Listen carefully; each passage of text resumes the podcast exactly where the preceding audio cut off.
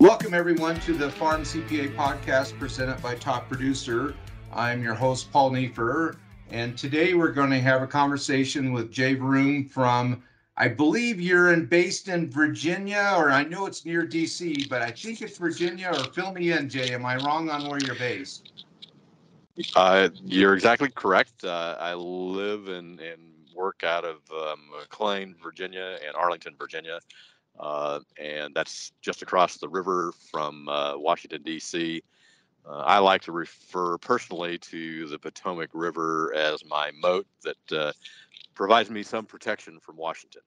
that, that's probably a good moat. So, uh, uh, Yeah. but speaking of that, I'm actually going to be in Washington, D.C. next week. Uh, I'm visiting the Midwest uh, Ag Council is is have some meetings set up with uh, uh, various senators and representatives and some of their staff, and so I'm going to be back there, and uh, I'll be there for about three days, and uh, hopefully the moat will keep me protected too. Good luck.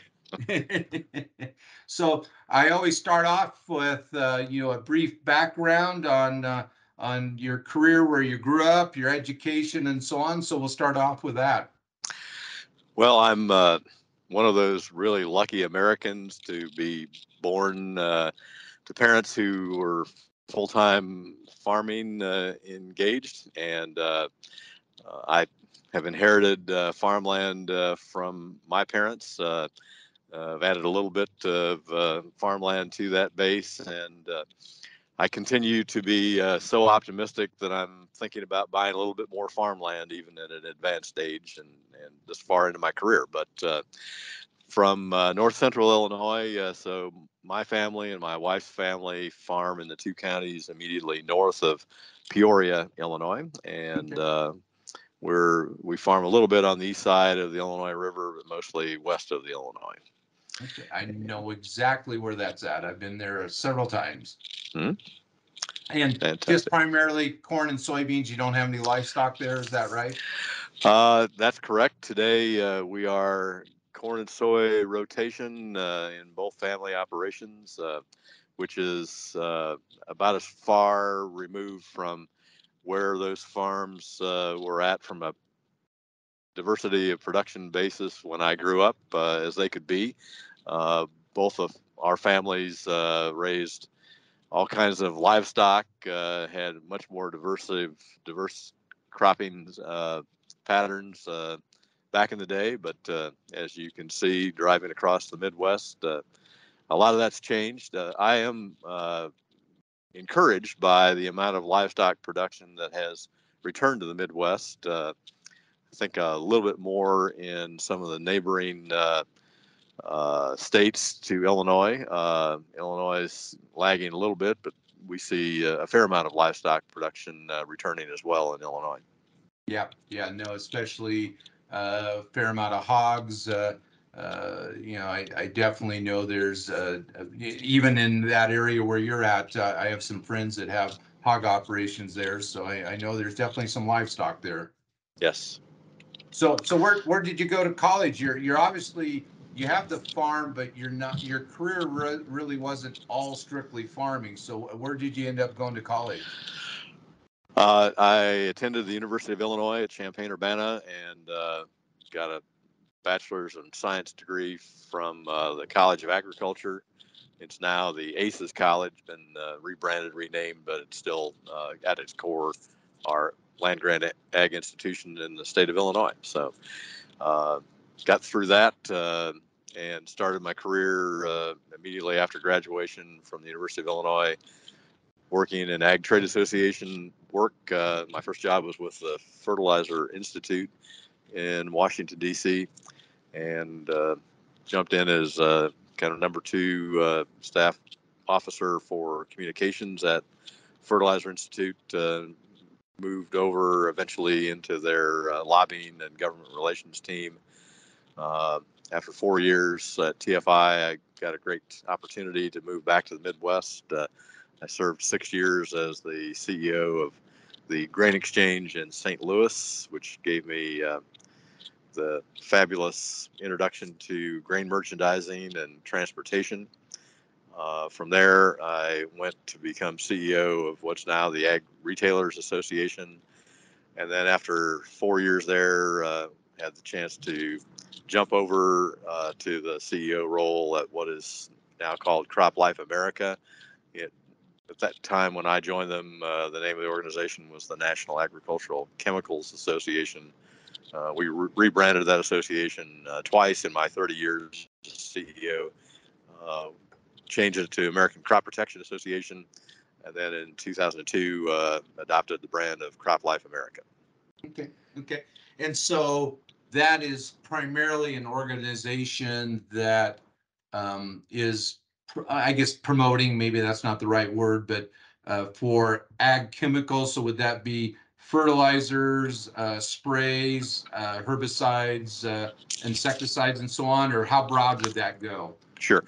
So, uh, so Crop Life, uh, as the kind of larger umbrella organization, is representative of the crop protection chemicals, both synthetic and biological products, uh, manufacturers, formulators, distributors, and you know a few other associate uh, members that you know would be engaged in uh, banking support uh, and other ancillary research and science uh, service functions.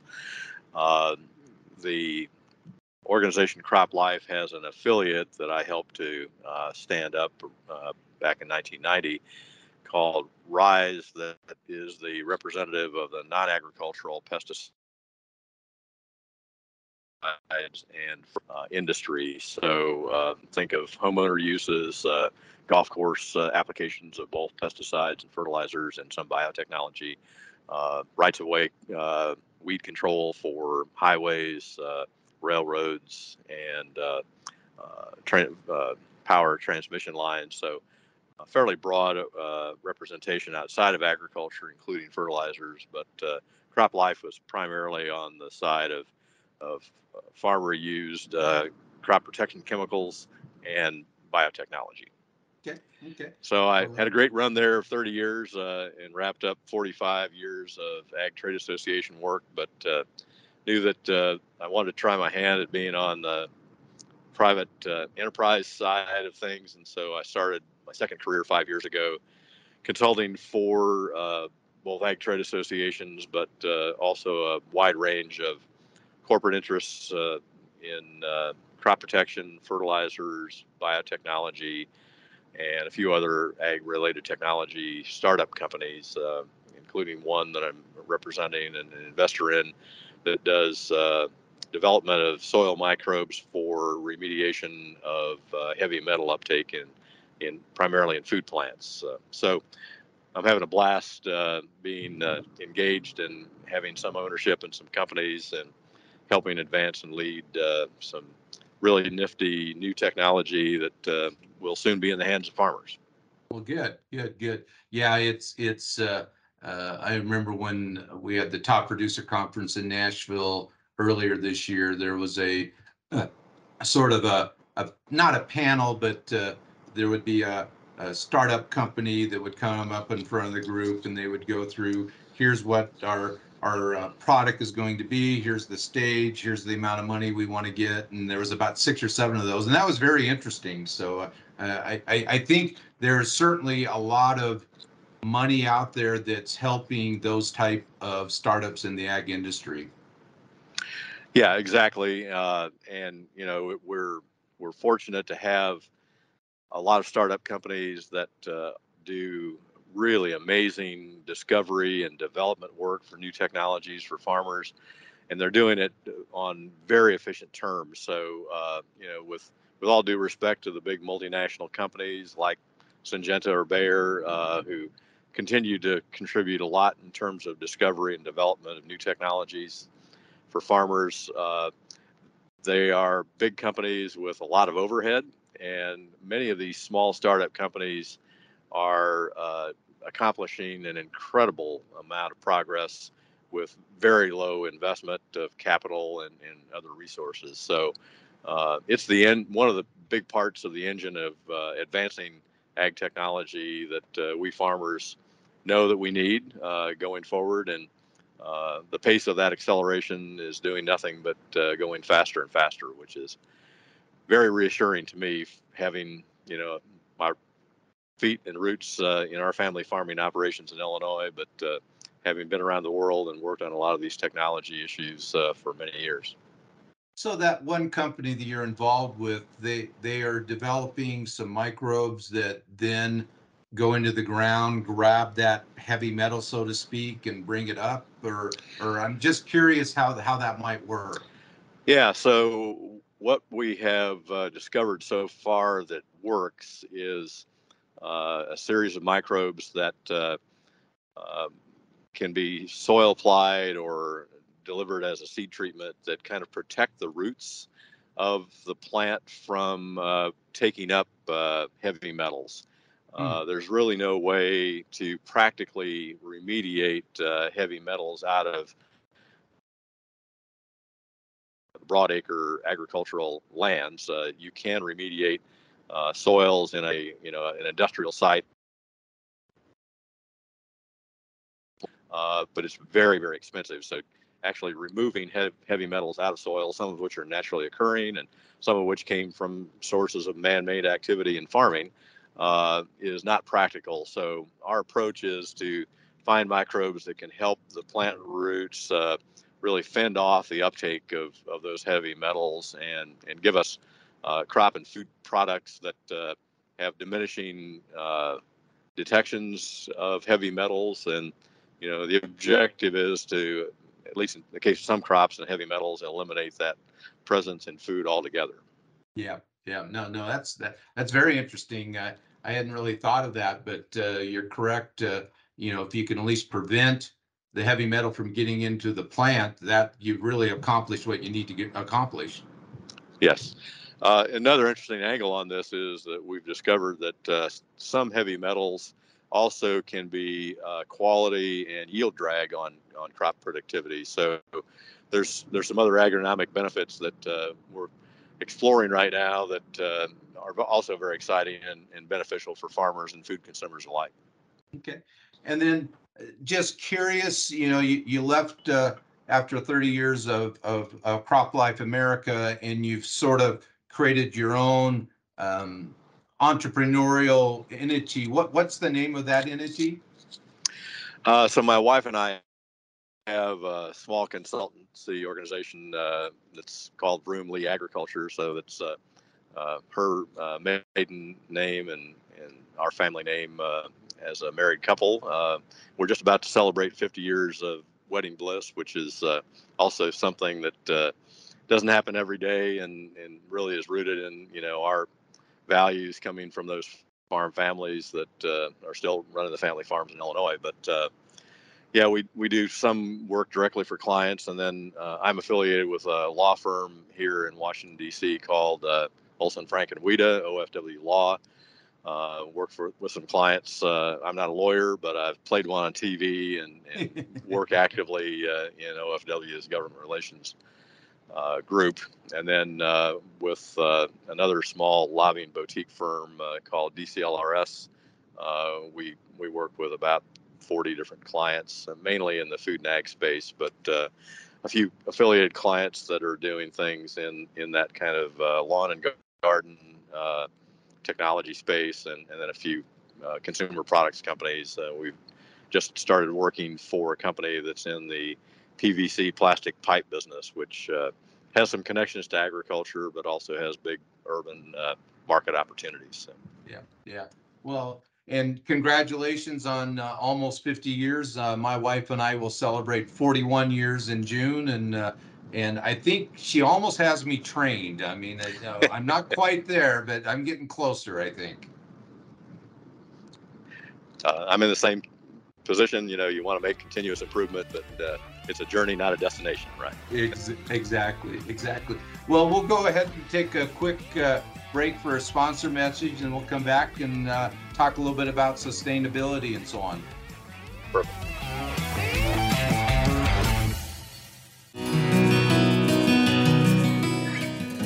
How many years away is the long run for a farmer? Five years? Ten years? top producers like Hans Reinchi of Blue Diamond Farming Company in Jessup, Iowa, know Rabo AgriFinance shares his enduring vision for the future. Whether it's building our grain site or if it's purchasing the next field, we're able to turn to Rabo as a trusted partner to help us get financing to make those generational decisions. With unmatched financial capacity, local relationship managers, and a global network of sector experts to offer market guidance, Rabo AgriFinance provides enterprising farmers with a personalized approach to lending and financial services. Growing a better world together, Rabo AgriFinance.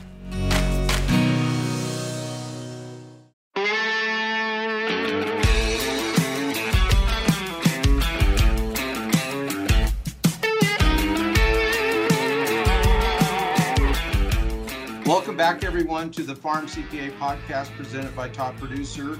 I am Paul Neef, your host, and we're going to rejoin our conversation with Jay Vroom from Virginia.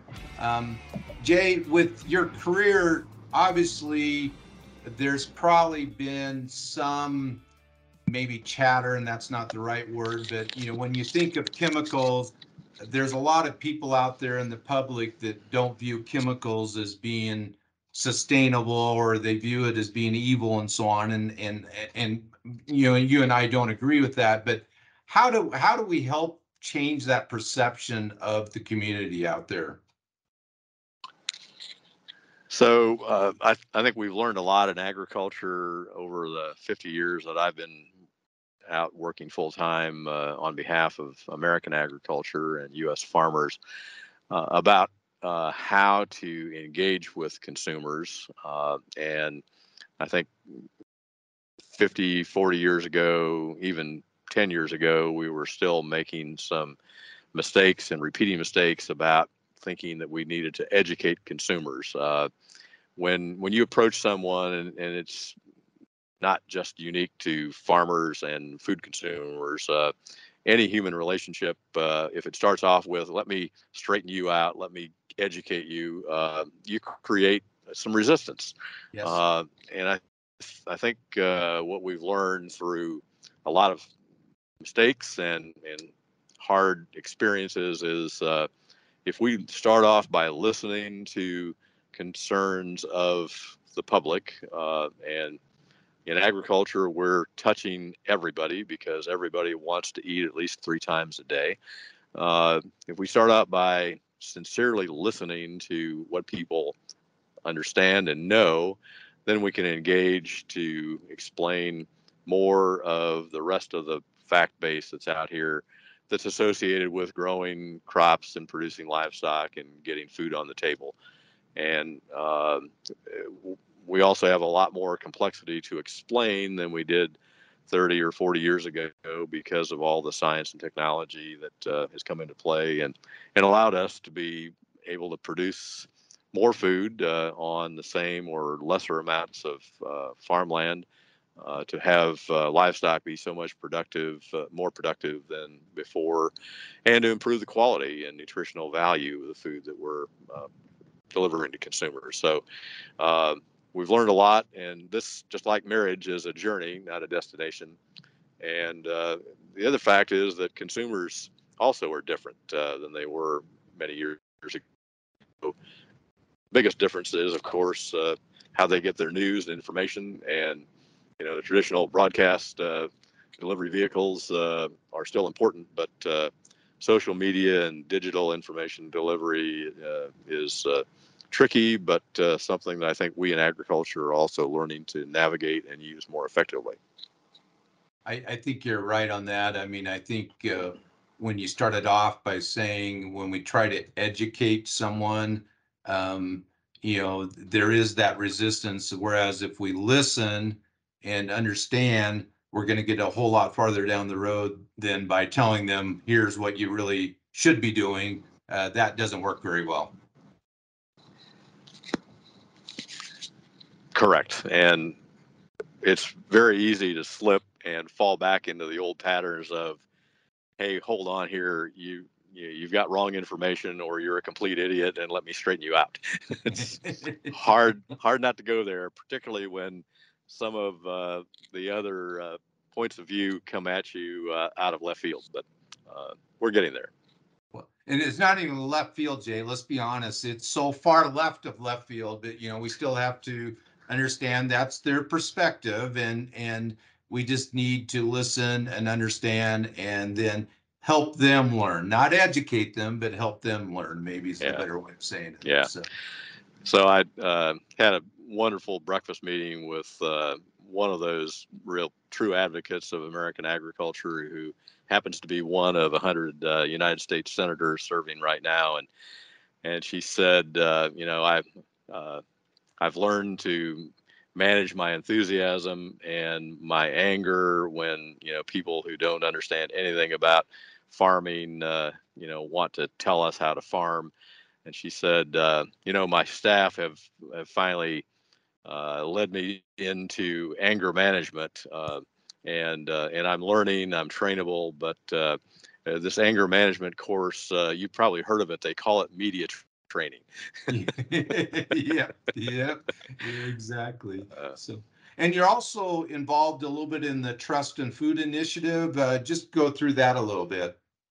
I am. I'm uh, delighted to uh, to be associated with Farm Journal uh, as a client. Uh, they have uh, been uh, a consistent client for me uh, for most of the five years that uh, I've been out uh, in this new career uh, segment. And uh, Trust in Food, as you know, is the division of Farm Journal that is focused on more granular outreach. Uh, to consumers, uh, being one of those consumer platform outreach uh, initiatives that that we've got in agriculture that uh, is uh, taking the the assets that we have across agriculture and finding supporters to engage with Trust in Food to uh, not only bring uh, more of us together across production agriculture, but engage with the food industry and and then through that kind of collaboration uh, find ways of reaching consumers. And it's been a phenomenal uh, journey, uh, one that I knew a lot about because Andy Weber and Charlene Finck, uh, leaders for Farm Journal, corporate uh, side, came to me while I was still at Crop Life a few years before I retired and explained this idea of Trust in Food to me. And and they had me when they uh, explained that uh, they had done the research uh, to really prove that uh, if we took all the available resources from all of production agriculture business and put it against consumer outreach, that we didn't have the resources to reach consumers and and turn these corners of engagement that we need to accomplish. And so the objective of bringing in the food industry, which does have that throw weight and the marketing resources to reach consumers because that's what they do all day, every day. Uh, to provide that kind of consortium approach uh, had immediate appeal to me because I'd been part of some of these other failed efforts uh, over the last decades. And so when I retired from Crop Life and Andy and team approached me, uh, I, I couldn't say yes fast enough. And I've been delighted to be part of this. One of the initiatives that I have some additional leadership on for Trust in Food is an initiative that we kicked off four years ago with USDA's Natural Resources Conservation Service. It's called America's Conservation Ag Movement, and it's again designed to work with NRCS. Uh, we we get substantial resource support out of NRCS for this initiative and working with their staff, uh, but we're required to get uh, uh one for one matching uh, dollar support out of uh, private industry, Mm. which we have done. We've exceeded uh, that one for one uh, uh, contract mandate uh, in our relationship with USDA every year in the four years that we've been running ACAM uh, by more than 2x. uh, and, and it means that uh, the private sector sees the high value in Trust in Food being a convener along with uh, resources of the Natural Resources Conservation Service at USDA to uh, to, to really reach uh, more farmers to get more engagement and support of uh, the conservation practices that are well developed and and uh, supported by USDA and and from the United States Congress with all the appropriated money that comes to USDA for those programs. Good. Good. Well, we're coming to the end of the conversation and actually, uh, we could probably continue this for, uh, you know, another hour or so, but, uh, I know you have a little bit of a tight schedule and, uh, and uh, people may not realize, but, uh, I'm actually getting my driveway asphalted and my four dogs, uh, you may hear them in the background once in a while, but, uh, they're, they're finding this very interesting. But, uh, one of the questions I always, always like to ask is, uh, who was your mentor? Who, who helped you get you grew up on a farm, but you actually went to DC or became more involved on on the on that side of it. I was just curious who your mentor was. Well, uh, if you if you live uh, a long life, you probably have many mentors, and, and that's certainly my case. But I would say certainly my parents uh, were key to my values and uh, early training and focus on the value of education.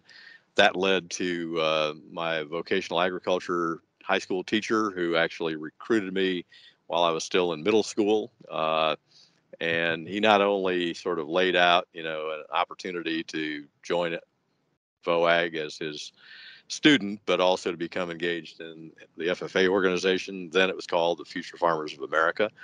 Uh, and from there, he said, uh, while I was in seventh grade, uh, to me and my parents, uh, you'll be successful in high school.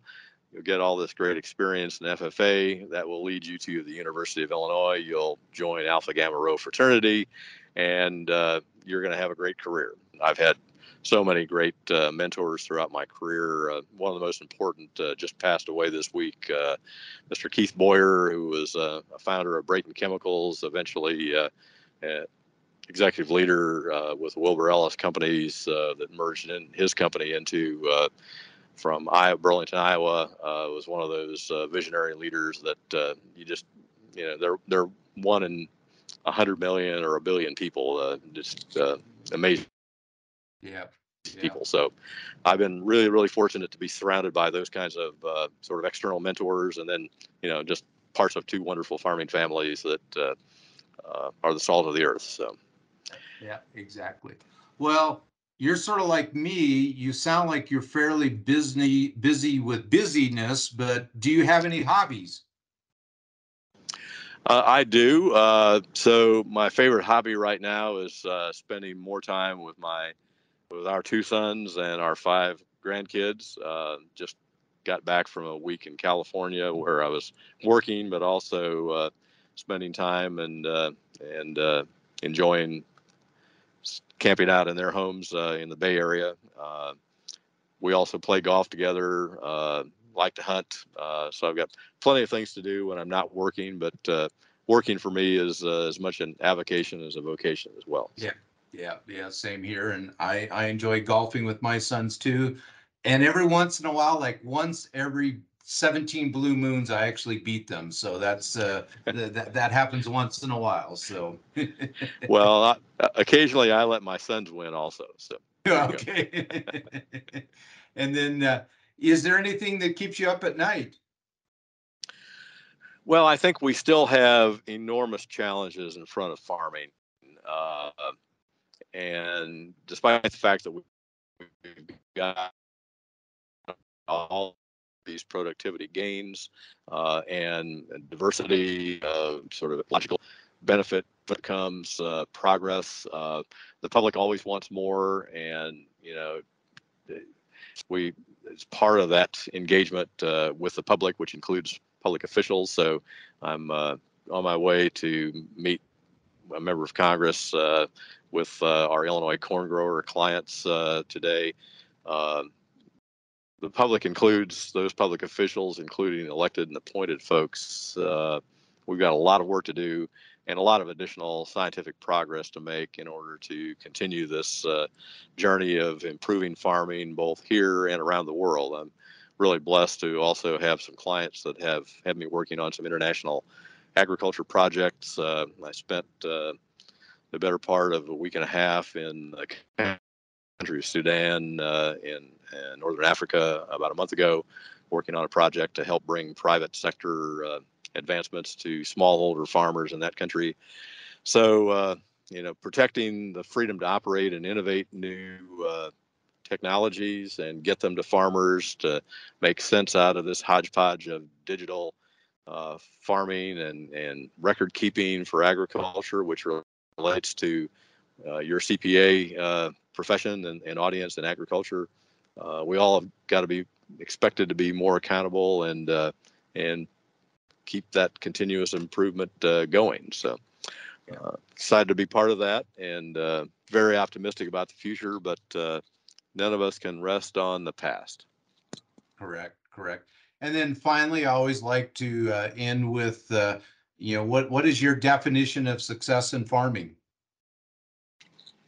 Uh, that is a fantastic question, and uh, I appreciate you giving me a, a, little advance warning to think about that. Uh, and it strikes me that that definition is maybe uh, part of the answer to the question of how how has farming changed in the last 50 or 100 years. Uh, and I, I, think it's a moving target. Uh, certainly, uh, you can't expect to build off of anything else with regard to success in farming if we aren't profitable. And for those of us who've been involved in farming for a while here in the United States, we know that we go through patches of time when uh, profitability is all you can focus on uh, because you're either just above water or you're underwater on any given year and and it could happen faster than any other change that we know in agriculture right? Uh, commodity price swings weather impacts uh, you know trade changes that uh, feels like we can't control uh, all of these things uh, are variables that we have to confront and, and manage and uh, it's not easy but then on top of that, meeting all these new sustainability targets and objectives, uh, uh, how to absorb that cost, be compensated for some of those costs, uh, or at least have some of those costs offset. Uh, it's farming has become so much more complicated, uh, and that's why we need young people uh, to engage and, and be enthusiastic about these opportunities. So, yeah, definitely agree. So. Well, Jay, we're at the end. Is there anything else you would like to communicate to the audience out there? Uh, no, I'm uh, grateful for what you do and this kind of communications vehicle. I think it's really important that we have uh, things like podcasts where we can dig a little deeper into some of these complex issues uh, than uh, the normal uh, three paragraph web story can afford or or a headline in in a news uh, uh, broadcast. So thank you for what you do, and uh, appreciate uh, this opportunity, and wish you all the best. Okay. Well, thanks, Jay. Again, this is the Farm CPA podcaster podcast. No, excuse me, podcast presented by Top Producer, and this is Paul Neiffer, your host, signing off.